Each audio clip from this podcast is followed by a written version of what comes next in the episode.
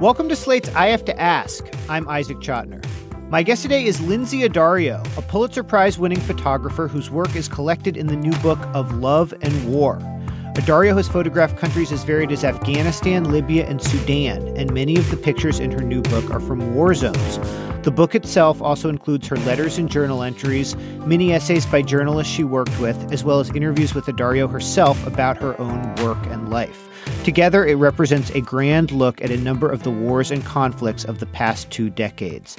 Lynsey Addario joins me now from London. Hi, Lynsey. Hi, how are you? I'm good. Thanks for uh, thanks for doing the program. My pleasure. Thank you for having me. I've been flipping through this book the last few days and looking at the photos and reading the essays and so on. Um, it's pretty stunning the way the book is put together. Why did you include love in the title, given what a lot of these photographs are about? Well, I think while there are many images um, from war zones and that depict the horrific things that happen in war, there are also pictures of beauty and pictures of the quiet moments. Um, and I think it's important to understand that within the contradiction, um, you can find sort of both. You can find uh, those two elements in, in most of the situations I cover as as sort of odd as it seems. You know, for me as a, a visual artist and as a storyteller, I'm always looking for uh, the layers of a place or the nuances of a situation. And so I thought, you know, when I go to a war, I don't only see the horrible things, I also see these these beautiful moments and I sort of fall in love with the place and I fall in love with the people and the places I cover. Did you get into photographing war zones and conflicts by wanting to be a journalist who covered these events, or via photography, you wanted to photograph something and this is kind of what you ended up spending a lot of your career on? What was the process? It was definitely the latter. I never sort of set out to be a war photographer at all. Um, I I wasn't even really familiar with photojournalism growing up. I was um, I started photographing as a hobby when I was about eleven, and after I graduated University of Wisconsin at Madison, I moved overseas to Argentina to learn Spanish. And while I was there, I started becoming aware of pictures in the newspaper and how you can tell stories with images. And at that point, I was photographing more and more. And I realized that I could sort of use my camera as an excuse to not only travel around the world, but to meet people. And it became sort of my introduction into people and into scenes and places that I wouldn't otherwise feel comfortable going without some sort of excuse. And so really, I just started following my curiosity and um, my interest in cultures and travel and, and just started traveling more and more and war still wasn't really on my radar at all. Um, I would look at books by other photojournalists, and, and there were books in there by Jim Nachtwey, Antonin Kratochvil. Um, there were there were various various uh, photojournalists that I was looking at, some of whom were war photographers, but some were Sally Mann, uh, Mary Ellen Mark, other just women photographers doing daily life, and uh, in 2000, I moved to India and I started covering South Asia. And at that point, I um, had a roommate who was working in Afghanistan under the Taliban. And he suggested that I sort of look into covering women's issues in Afghanistan under the Taliban. And that was really my first introduction to going to a country or a place that had was rife with war and that was that had sort of survived already uh, a few decades of war. You say something um, just before we get to Afghanistan. You say when you, I guess this is from the time that you were covering India, uh, one of the early um, journal entries from the book. Uh, I guess this is probably the late 90s. You say, quote, there are very few times in my life when I actually want to be on the other side of the camera. But today, as I walk through the, ten- the trenches of the Indian Army side of the line of control between India and Pakistan, I thought to myself that I ought to be able to rekindle this moment in years to come. What did you mean by that? Well, I mean, look, this that was in 2000, and that was the first time I had ever been um, to a front line. Uh, and of course, I was not really at the front line. I thought I was, but I was really far back. I mean, the Indian Army took me to one of their positions, but now, given my experience, I understand that I wasn't really very far forward at all. But I felt like it was something um, I knew in that moment I was doing something that might determine the rest of my life because when I was there, I realized this is something I might want to continue doing because I felt the importance of being there in that particular position to document what was happening. And I, so I guess when I said this is one of the times I want to be on the other side of the camera, I felt like I wanted for lack of a better word, a selfie, um, even though they didn't exist at that time. This is 18 years ago, but I wanted an image of myself that young and wide eyed and really experiencing something for the first time that, that I might continue to experience. So, what made you, um, you, you alluded to this, what made you wanted to go and cover Afghanistan under the Taliban? So I talked about my roommate who suggested I go, but I think beyond that, it was just that we I had read so many articles by John Burns in the New York Times and by others talking about the horrific situation and oppression of women living under the Taliban. And I was 27 years old and I was curious. There was a question that I really felt like I needed answered. Is their situation as bad as we think it is? Or what do they think? You know, what do they think of their own situation? And I think I realized in that moment the only way to actually be able to answer that question would be to go there, to go there and ask them themselves, you know, instead of projecting our own values onto a culture and, and onto a group of people. Why don't I just go and talk to them about their lives? And so it seemed like a very basic thing, of course. And of course, when you're younger, things seem so much easier. Um, and so I was able to get a visa uh, to enter Afghanistan when it was under Taliban rule, and that was thanks to Kathy Gannon, who was the AP bureau chief in Pakistan at the time, and she f- helped me uh, sort of navigate how to get in, how to operate, how to, to how to work as a woman, what to wear. Um, and really gave me a few contacts on the ground. And then um, Ed Lane, who was the initial person who talked to me about the situation for women there, um, he also gave me some contacts of UNHCR and a landmine organization, and I was able to establish some contacts and go and really meet with people and and and really see and and listen to their thoughts and to see the reality on the ground rather than to sort of project what it might be like. Well, so just um, I think a lot of people just have no idea what what that would be like. Just what is your average day in Afghanistan? Doing these types of photographs, a lot of them of women. Where are you living? You get up in the morning. Where are you staying? What do you do? Like, just give, give us what an average day would look like. Okay, so this is in 2000, and at that point, this is before September 11th. So this is before basically there were no other foreign journalists in the country at the time when I went. And there was, uh, TV was illegal. All forms of entertainment were illegal. Photography of any living thing was illegal. I was a single woman without a husband operating under the Taliban, which meant they literally had to assign me a man to walk around with me outside of the hotel because a woman couldn't walk around alone at that time. Uh, there was a curfew from sundown to sunrise, so I had to be inside of wherever I was staying.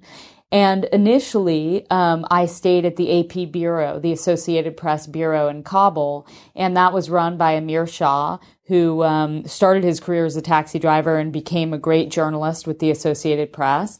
And he, um, I was staying in one of the rooms in their house uh, in Kabul. And so I stayed there for a few days. I went out into the provinces. I went to Ghazni, Logar, Wardak, very different places all across the countryside of rural Afghanistan. And then I, when I went back to Kabul, I had to check in with the foreign ministry. And at that point, the foreign ministry decided I was a woman and I could not stay in a house uh, where there was a man who was not my husband. So they ordered me to go stay in the Intercontinental Hotel, which uh, half of the hotel had been mortared and was completely falling apart. It was crumbling. Uh, there was no electricity. It was generator run and the entire lobby of the Intercontinental, which which sat sort of perched on this hill on the outskirts of Kabul, uh, was full of Taliban fighters and soldiers who just sort of milled about in the lobby. And of course, I was the only guest in the whole hotel because there were no other foreigners and no one else visiting Afghanistan at that time. So I was put in this room where essentially I was locked in there from sundown to sunrise, and there was I went through my first book very quickly, and basically the only other books to read were about uh, Islam and the Quran. And so um, I just sat in my room, sort of without anything to do and without anything to read. Uh, and I kept going downstairs to the bookshop in the hotel and sort of wondering if more books might appear, which of course very little was getting in and out of Afghanistan at that time. And so eventually, sort of on my, I don't know, maybe the fifth time going down there, the bookstore owner started showing me some books that he wasn't really allowed to keep on the shelves. And so I, then I started reading uh, books and books. And in the morning, I would wake up uh, before dawn and be out the door right as sun as the curfew was lifted and try and photograph. Now, like I said before, photography was illegal, so I had permission to photograph destroyed buildings.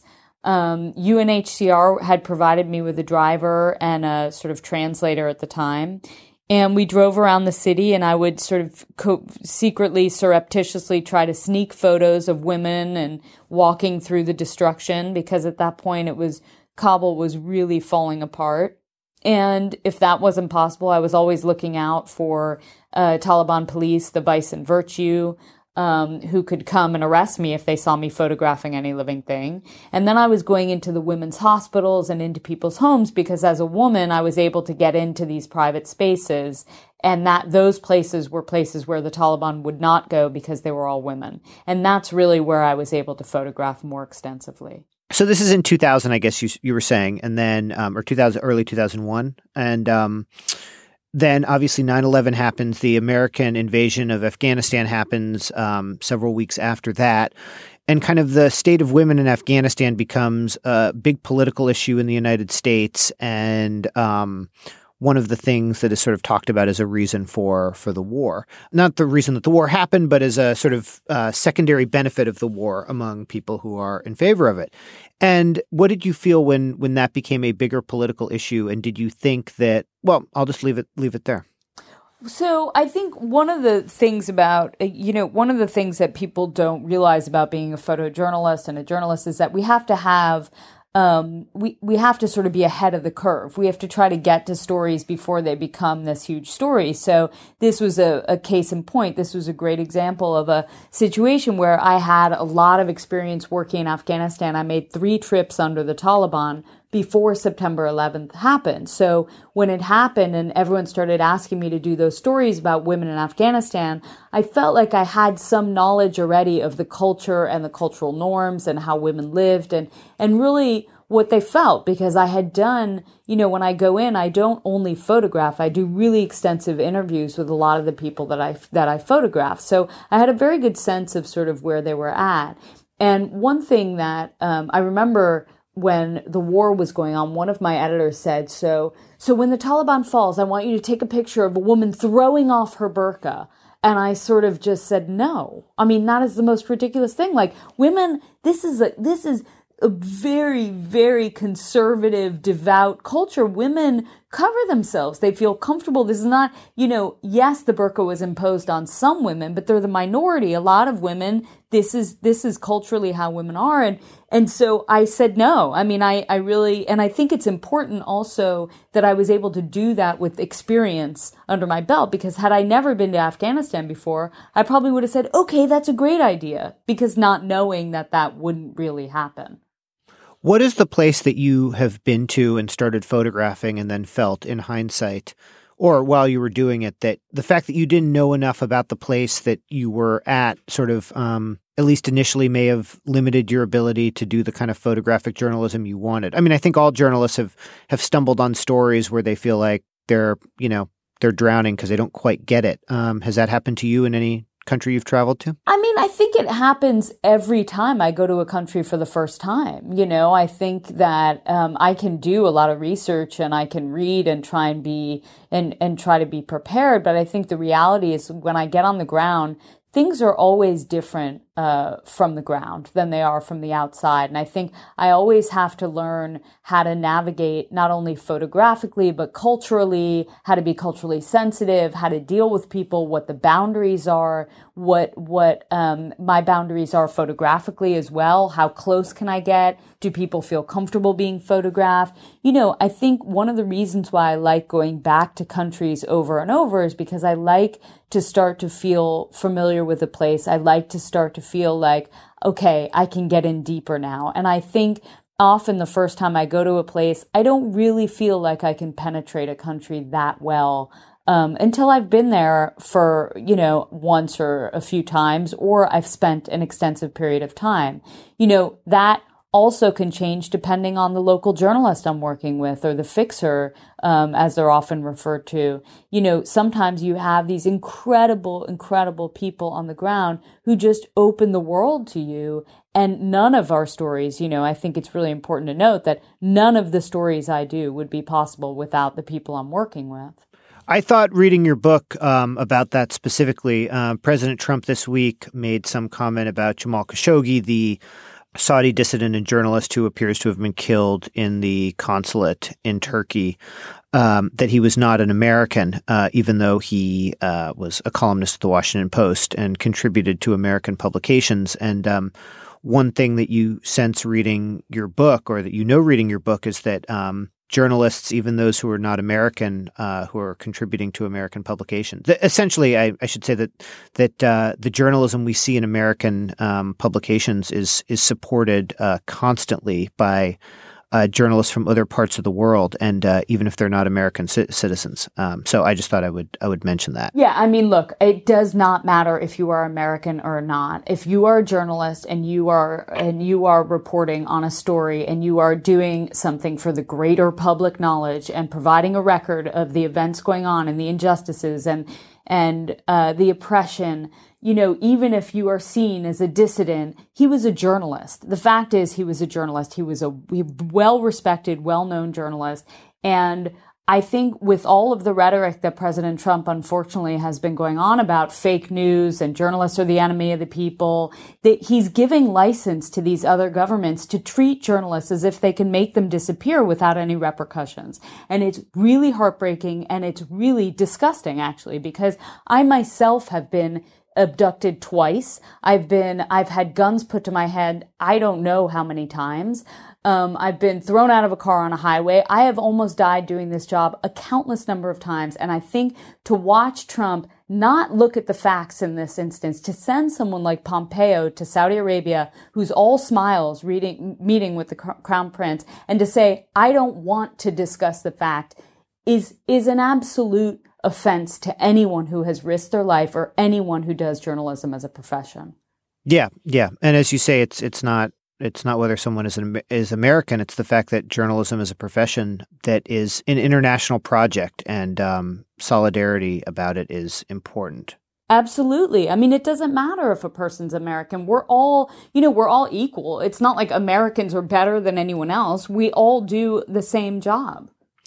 I, I want to briefly ask you about those times that you were abducted, um, because this is this is also connected to what you were saying about Jamal Khashoggi. Um, in one of the times that you were abducted, I think this was in Libya, where you mentioned this in the book that you say that the most important thing if you're a journalist is um, in a war zone or a place where you could be abducted or in danger is that the publication you're working for has your back you can tell people the two times you were abducted, the circumstances, but also um, did you always feel that the publications you worked for did indeed have your back? Yeah, I wouldn't go into a war zone at this point. Um, and I think it's been like this for the last probably 10 or 15 years where I wouldn't go into a war zone uh, without the backing of a publication that I, I respect and that I trust to look out for me if something goes wrong. And that's why I do most of my war reporting for the New York Times because, you know, both times I've, something has happened to me, actually more than one time, and more than a few times. Um, every time something has happened to me, they've always done the right thing. And I think, you know, for example, the first time uh, I was taken was in a little village outside of Fallujah, and it was uh, April of 2004. I was with a New York Times colleague, and we had heard that a helicopter had gone down of American troops. And so we took a smuggler's route toward Fallujah, and this was right before the first siege of Fallujah and we turned into this village and the entire village was full of insurgents and with their faces wrapped and rockets on their backs and you know shooting kalashnikovs into the air and you know and they pulled us out of the car. Initially they pulled my colleague out of the car and i jumped out behind him because my logic was well if they take an american male alone they'll kill him. So if they take him with a woman who I was I claimed I was his wife, then they they might not kill him because often in these situations a woman kind of throws them off. And so we went together. They took us, our driver, translator, and basically questioned us at gunpoint for hours. And their main question was, are you with the American occupation? And we had to say over and over, no, we are not. We are journalists. We're here to tell your story. And eventually that was what got us, got us out because we were able to convince them that we were journalists. Um, I think the fact that our driver, Walid, uh, was also from the same tribe as most of the people who had us was a big help because in that part of the world, that really counts. Um, and so, you know, after after essentially a day we were released. Um, it went on. There were there were we were taken to another safe house. We were released and taken to another house and sort of retaken again. And it did go on for hours. But i think the gist of it was they wanted to make sure that we were journalists and not part of the occupation and not spies. Uh, in libya in 2011 i was working on the front line with three other new york times colleagues uh, Tyler Hicks, Anthony Shadid, and Steve Farrell. And we were covering uh, fairly heavy combat.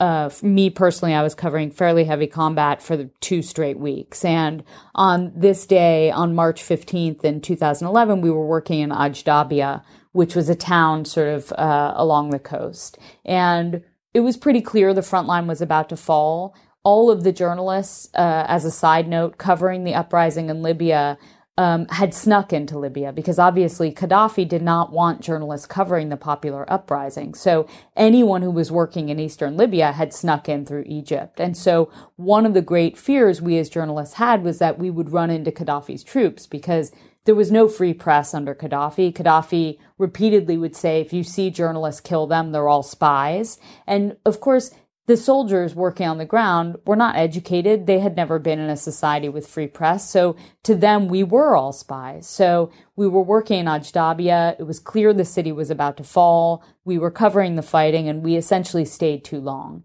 And by the time we pulled out to the east to go to Benghazi, uh, Gaddafi's troops had flanked the desert and cut the road in front of us. And we drove directly into one of Gaddafi's checkpoints. And at that point, we were all pulled out of the car. Our driver jumped out and panicked and said, We're journalists. Uh, you know, please don't kill us. And immediately, the rebels that we were covering started opening fire on that checkpoint. And we were caught sort of in a wall of bullets. And each one of us was sort of fighting, struggling with one of Gaddafi's troops to, to, to get to cover. And there was a building around the sort of on the other side of the street that was a cement building. And we all made it to the other side of that cement building, except for our driver, who we never saw alive again. And once we made it to the other side of the building, um, we were we were told to lie face down in the dirt. They took our passports off us and s- took some things from us, but the first thing they asked for were our passports. And they saw that we were American. They told us to lie face down in the dirt, and each one of us had a gun put to our heads, and they were about to execute us. And at that moment, the commander walked over and said, You can't execute them. Wait, they're American. Which is a very interesting point because it goes back to what we were just talking about. Why can't you execute an American, but you can execute someone else? Is it because you count on our foreign policy, you count on our president to speak up and defend American citizens in a way that you don't expect other governments to do? So that was sort of a question that really is resonating with me now because as we see with the death of Jamal Khashoggi, you know, no one is really it it hasn't been swept under the rug in a way that I think a lot of leaders hoped it would be. So uh, they put the gun to your head, and at this point, um, before the commander says this, um, were you thinking? Uh, well, tell me what you were thinking at that point. I mean, I was sure I was dead. There was not there was not a, a, a, sort of inkling in my body thinking that I would survive that. I was looking literally down the barrel of a gun and I was thinking, this is so depressing that I'm about to die in a place called Ajdabia. What is my hundred year old grandmother going to think? What is my husband going to think? I can't believe this is where I'm going to lose my life. And, you know, because it's not like being shot or being hit by a mortar round you, you i actually had time to think about it because i'm just staring at the barrel of a gun waiting to be executed. And um, i was sure that was it. When they decided obviously that they weren't going to execute us they took my shoes off my feet took the laces out of my shoes and tied me up. Uh, they tied my wrists behind my back and my ankles together, and they picked me up by the by sort of my shoulders and my ankles and started carrying me away. Of course, for me, I thought they were taking me to rape me because I, you know, I had no idea what would happen, and I was there tied up and the only woman in, amongst four of us. And I just thought, okay, this is of course where I get raped because throughout my career, of course, I've covered a lot of rape as a weapon of war.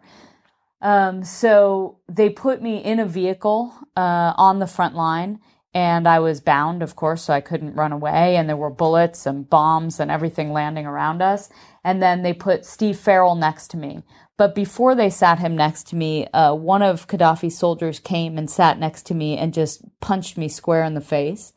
Um, and then another soldier came over and put his phone to my ear and asked me to speak to his wife, uh, who kept telling me I was a dog and a donkey and insulting me. And I just kept saying, I'm a journalist, I'm a journalist, I'm with the New York Times, I'm a journalist. And then Steve Farrell was put in the car with me. Uh, we were held on the front line for hours. Um, at some point, the fighting got so bad that we were able to convince them to let us lie underneath the cars, even though they weren't armored. Um, and eventually that night, uh, I guess they got word that they should keep us alive. And so they threw us in the back of a tank and moved us to another position. Uh, that tank ride was pretty brutal. Uh, we were blindfolded and tied up again. Um, and I was groped, uh, being very sort of touched repeatedly by this one soldier who was pretty relentless. Uh, Steve Farrell also had the bayonet of a gun put in between his legs. Tyler was getting hit. Anthony was getting hit. We could hear each other, but we didn't want to speak to each other because we didn't want to get uh, further abused. And then um, the next day, we were thrown into the back of a pickup truck, uh, an open back pickup truck, and driven six hours under the hot sun uh, to Sirte, which was the headquarters, uh, Gaddafi's uh, sort of stronghold. And that uh, truck ride was brutal because, of course, the driver would slow down every time there was a crowd of pre- people. And we were these sort of medieval prisoners being paraded uh, all the way along that road to Sirte.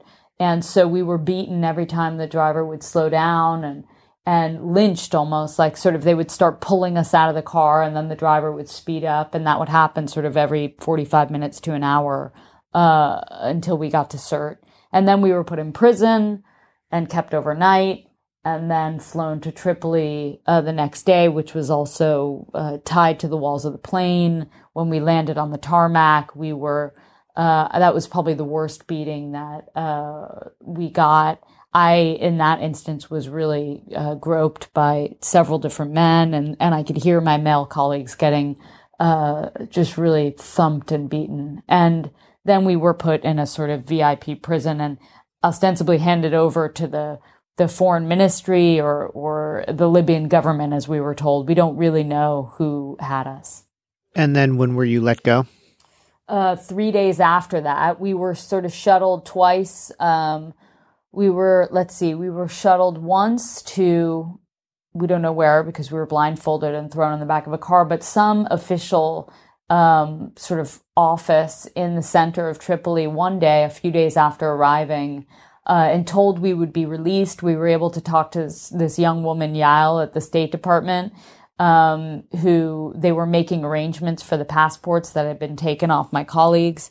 And um, in the end, they it fell apart because the the Libyans were requiring an American senior diplomat to come pick us up, and Americans had already pulled out of Libya, so they would not um, so they wouldn't release us. And then they sent us back into captivity. And of course, we assumed that once the no-fly zone was implemented, that we would just get killed because one of the reasons why Gaddafi hadn't killed us is because the no-fly zone still hadn't been implemented, and and maybe we were a bargaining chip. But then that night we heard uh, what we assumed were NATO jets sort of flying over our heads, and we thought, okay, now we're really dead.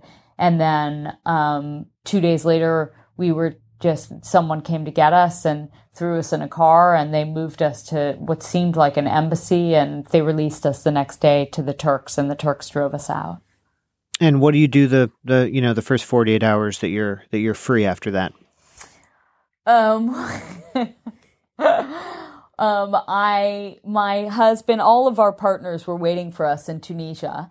um, first we crossed the border and we um, we stopped in we stopped in a place close to the the Libyan uh, Tunisian border. There was a Radisson Blu hotel. I forgot the name of the place, and um, they had a doctor waiting there to give us a checkup and make sure that we weren't physically uh, harmed. Uh, they wanted to do that, and they also wanted to sort of debrief us before we went and met our loved ones, and that made sense because I think you know no one knew if we had been if we had broken broken bones or if we if I had been raped or no one knew anything. So I think that was sort of the first stop to just um, see a doctor and and debrief with the security team and we had nothing. I mean, they had stolen everything from us, from the shoes off our feet to everything. So they, you know, we went to like a sort of Walmart in in in Tunisia and we were like four kids running around buying, you know, we had no money, we had nothing. So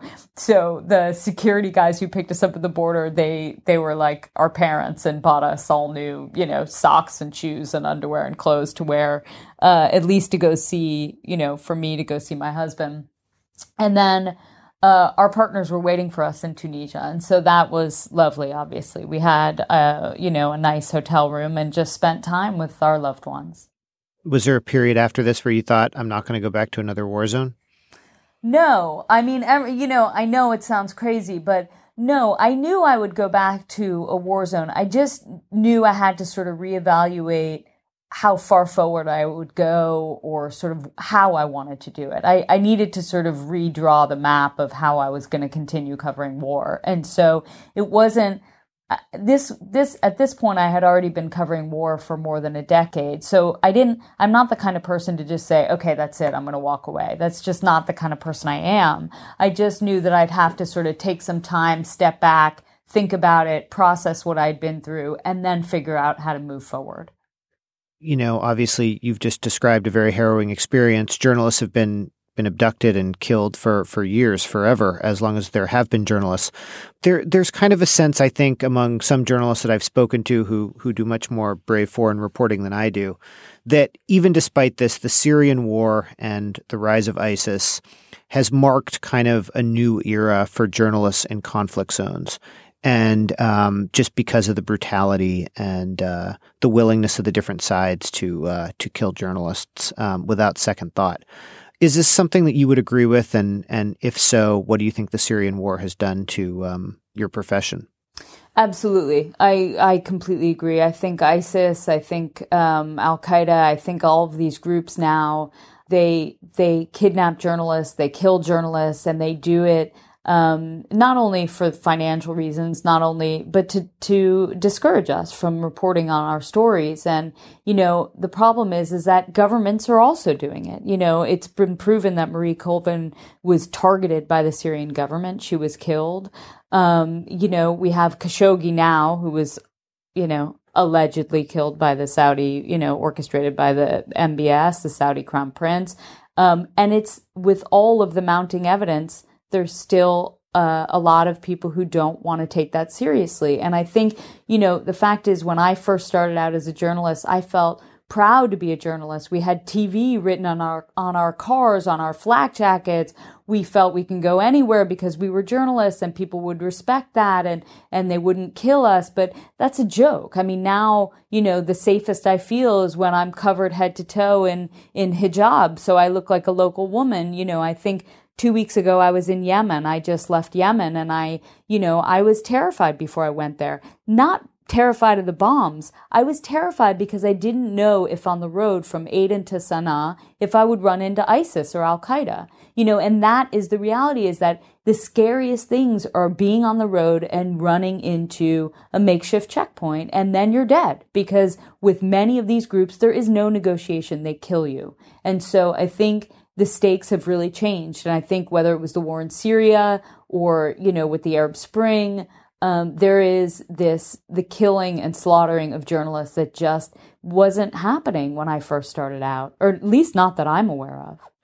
Lynsey Addario's new book is called Of Love and War. It is a collection of some of her photographs over the past two decades in the countries we've been, some of the countries we've been discussing, and many others, as well as um, some really interesting written content about uh, her experience and the experience of journalists she works with. Lynsey, thank you so much for uh, for doing the podcast today, and uh, good luck with the book. Thank you so much for for taking the time. And that's our show for today. I Have to Ask is produced by Max Jacobs, and our theme music was composed by Doug Chase. Thanks to Topher Ruth at Northgate Studios here in Berkeley. If you have an idea for a guest or you just want to let me know your thoughts, email me at ask at slate.com. That's ask at slate.com.